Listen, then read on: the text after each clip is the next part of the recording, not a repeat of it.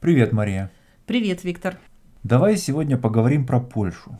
Ну, давай поговорим про Польшу, которой не было. Смотри, было в средние века очень мощное, большое польское государство. И его съели в конце 18 века три империи, три соседа. Предлагаю, если про Польшу поговорить, то давай поговорим про то, как возможно стало, что большое государство и очень сильное исчезло с карты Европы совершенно. Да. Как это могло произойти и почему? Ну, ты знаешь, мне кажется, что ответ очевиден. Это цена свободы. Потому что Польша была аристократическая республика, где элита, аристократия польская пользовалась свободами, да, у них был парламент, сейм, да, и в целом она в чем-то была похожа, например, вот на Англию, да, которая тоже была монархией, да, но при этом парламентской монархией, да, то есть страной, в которой политические свободы имели очень давние исторические корни, да, и вот проросли в какой-то момент в современную демократию, да. Вот Польша в чем-то напоминала вот эту средневековую и Англию раннего нового времени. Ну смотри, у Англии не было соседей скажем так, у Англии, Англия просто была островом, понимаешь, и Англия и те общества и государства и страны, которые выросли из Британской империи, то есть Соединенные Штаты, Канада, Австралия, Новая Зеландия, это все в каком-то смысле острова, понимаешь, то есть они отделены от вероятных противников более или менее существенными водными преградами. В то время как Польша была посреди, так сказать, континента, посреди соседей. Да? Ну да. И эти соседи не были аристократическими республиками, а были такими мощными империями. Ну да, централизованная вот. власть была очень сильная да. у трех соседей. Прежде всего Российская империя. Да. Теперь очень-очень старая империя – это Австрия, да. ну, можно сказать, Габсбургская монархия, да. да? Ну, в любом случае Австрия, да. да? И юное молодое государство, угу. которое совсем еще недавно было гораздо слабее Польши. Это да, Пруссия. Пруссия, да. Но которая, да, которая стала вот одним из трех государств, разделивших территорию Польши в конце 18 века, так что оно исчезло с карты. Это, конечно, произошло не за один раз, хотя и достаточно быстро, да, в mm течение там, 20 лет, чуть да, больше. Да, да mm было три раздела Польши. Да. Понемножку, каждый раз да. соседи откусывали от да. Польши, и сопротивление Польша стала оказывать уже когда было совсем поздно, да? Да, да. Но мне кажется, что причина такого исхода заключается в том, что вот при том, что Польша была одним из самых крупных по территории государств Европы в 16, 17, даже в 18 веке, при этом в нем была какая-то внутренняя военная и политическая слабость. Но для того, чтобы понять ее, нужно вспомнить то, из чего, собственно, состояла эта Польша и тут, кстати говоря, стоит упомянуть, как она называлась, это государство, да? Да. Польский вариант это Речь Посполита, да. что означает, вообще-то говоря, в переводе на латынь это будет просто республика. Да. Речь дело, дело да. а посполита это публика, то есть народная, народная да? да. То есть народное дело, Речь Посполитая, это республика, она, конечно, касалась не всех. Конечно. Она касалась прежде всего дворянства. Дворянство составляло польскую нацию, но mm не в современном смысле слова, а польскую нацию в средневековом смысле. Да, да то есть тех, кто пользуется правами, mm да, и прежде всего самое главное право у дворян. И причем надо сказать, что это не только аристократия, да. но и даже самый мелкий захудалый дворянин польский, да. они выбирали короля. То да. есть это один из самых главных принципов, на котором существовала вот эта речь посполитая. Да, и кроме этого, у всех у них было право вето, то есть право заблокировать любое решение, которое вот принимает польский парламент или сейм, как он назывался, да? Это тоже оказалось вот фатальной, сыграло фатальную роль, я бы сказал. Ну да, поскольку участвовали в выборе короля mm. все дворяне, mm. да, mm. то есть даже самые бедные, да. то можно было подкупить одного самого бедного, mm, чтобы да. заблокировать те решения, которые Польше были необходимы конечно, да, в тот момент. Конечно. Таким образом, Польша была подвержена внешнему влиянию. Это был такой инструмент внешнего влияния, когда просто для того, чтобы армия того типа, который был современен, угу. в тот момент не была создана, угу. можно было заблокировать соответствующие решения, да. и Польша оставалась таким рыхлым, ну, можно сказать, феодальным государством. Да, да, конечно.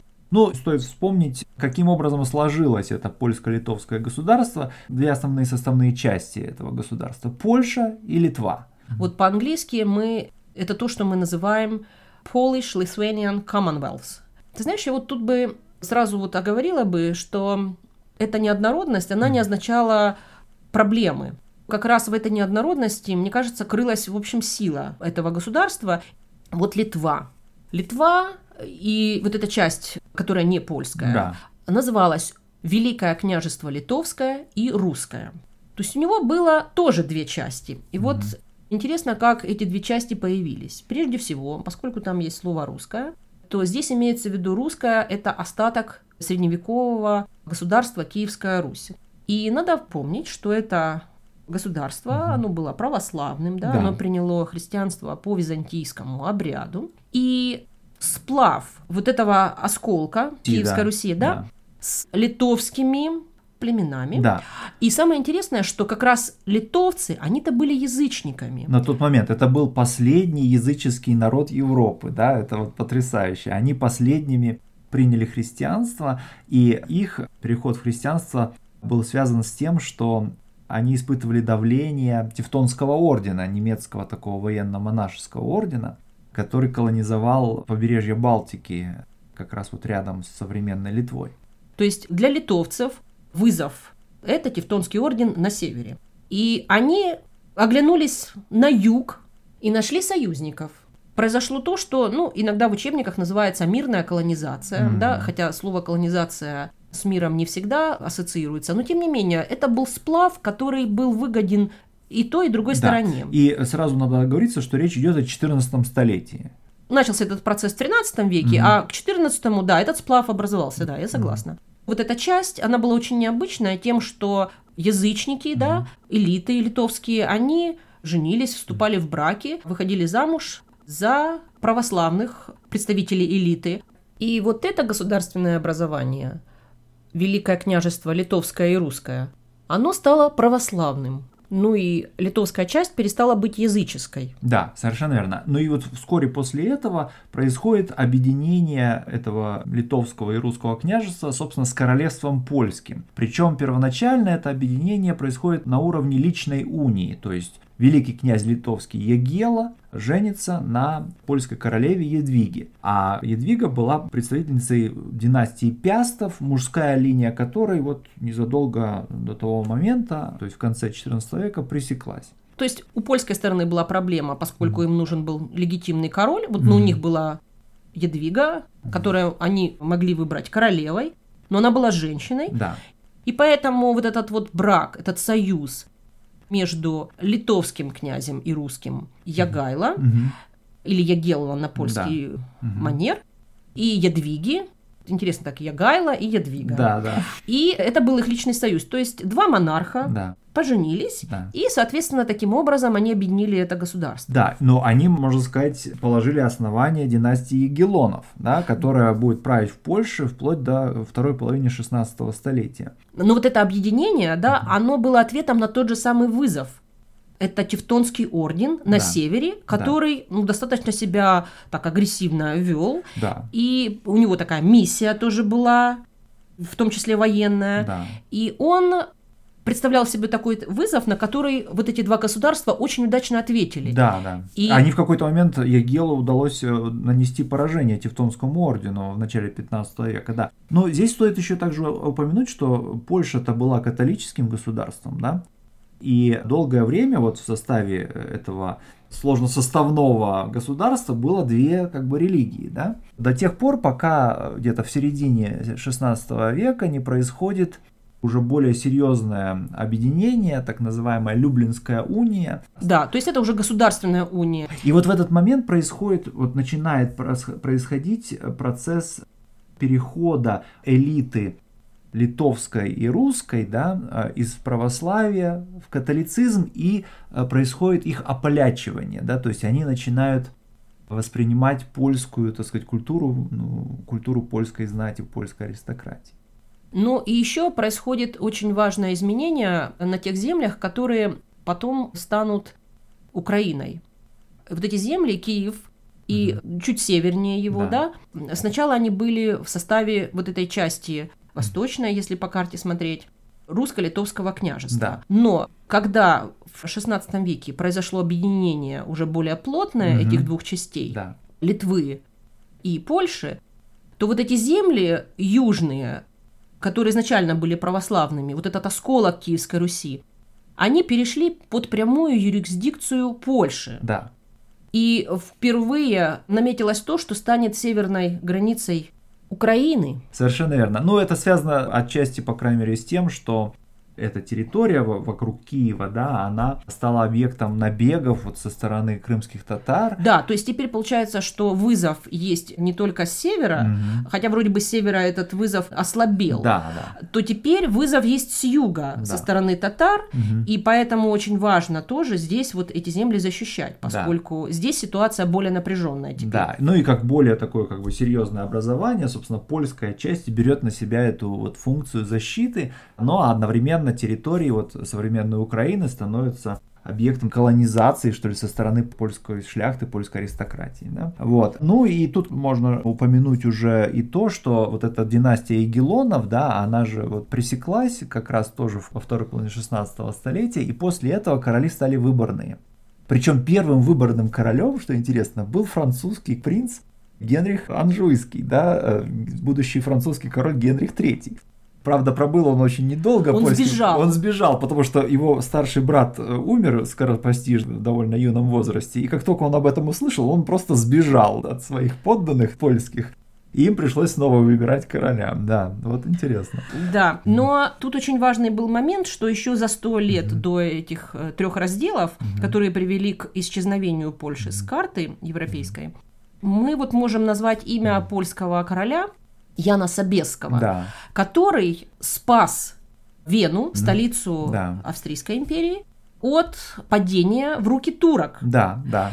Я думаю, что Яну Собесскому Мгм. в страшном сне не могло присниться, что через сто лет от Польши, от Речи Посполитой ничего не останется, Да. и что Австрия будет тоже участвовать в разделе Польши. Да, но видишь, Ян Собеский фактически был последним таким, можно сказать, великим польским королем.